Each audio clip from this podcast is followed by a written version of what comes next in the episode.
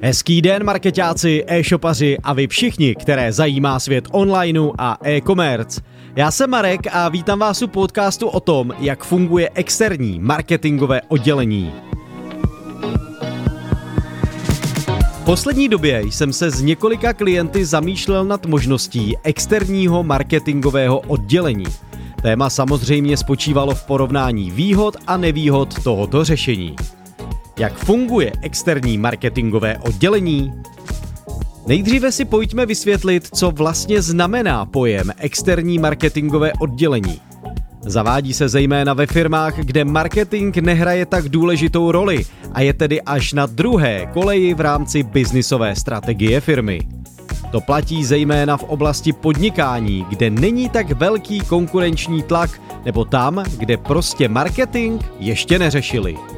U takových firm marketing pak většinou řídí majitel a případné neodkladné záležitosti častokrát vyřídí asistentka. A to je za mě z profesního hlediska poměrně punkový styl řešení. Ale zpátky k otázce. Jak tedy vypadá ono externí marketingové oddělení? Jedná se často o externistu profesionála, který má znalost napříč marketingem, je napojen na další šikovné kolegy z oboru a naplňuje dané společnosti firemní marketingovou strategii. Zároveň je tento odborník s firmou více spjatý, věnuje jí více času, tudíž nepracuje pro mnoho firm současně, maximálně pro pár klientů. Výhody externistů. Pojďme se konečně podívat na plusy. Jednou ze zásadních výhod je určitě celková jednoduchost řešení. Firmě totiž většinou odpadá související administrativa a mnoho dalších činností, jako je práce v týmu, řešení strategie, plánování rozpočtů a plnění cílů. Veškerá odpovědnost padá na externího marketáka, který má určený rozpočet a dodržuje vizi firmy.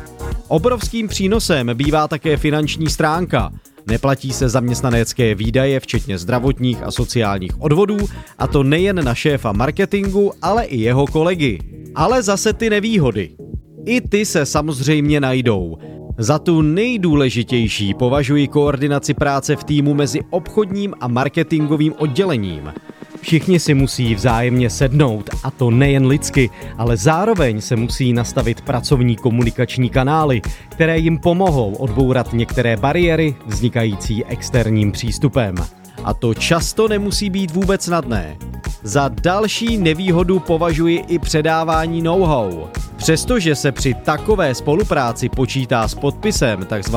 NDA smlouvy, tedy mlčenlivosti, co si budeme namlouvat, v praxi se musíte skutečně spolehnout na výběr kandidáta a jeho týmu. Jistým způsobem tak musíte vsadit na důvěru. Závěrem zmíním, že ať už máte ve vaší společnosti interního nebo externího marketáka, je zásadní, aby to byl zkušený specialista. Přesto vlak nejede, jinak můžete snadno sklouznout k tomu, že veškeré marketingové spolupráce či návrhy na propagaci posuzujete například s kolegou z výroby nebo s asistentkou. A to opravdu není správná cesta pro váš biznis.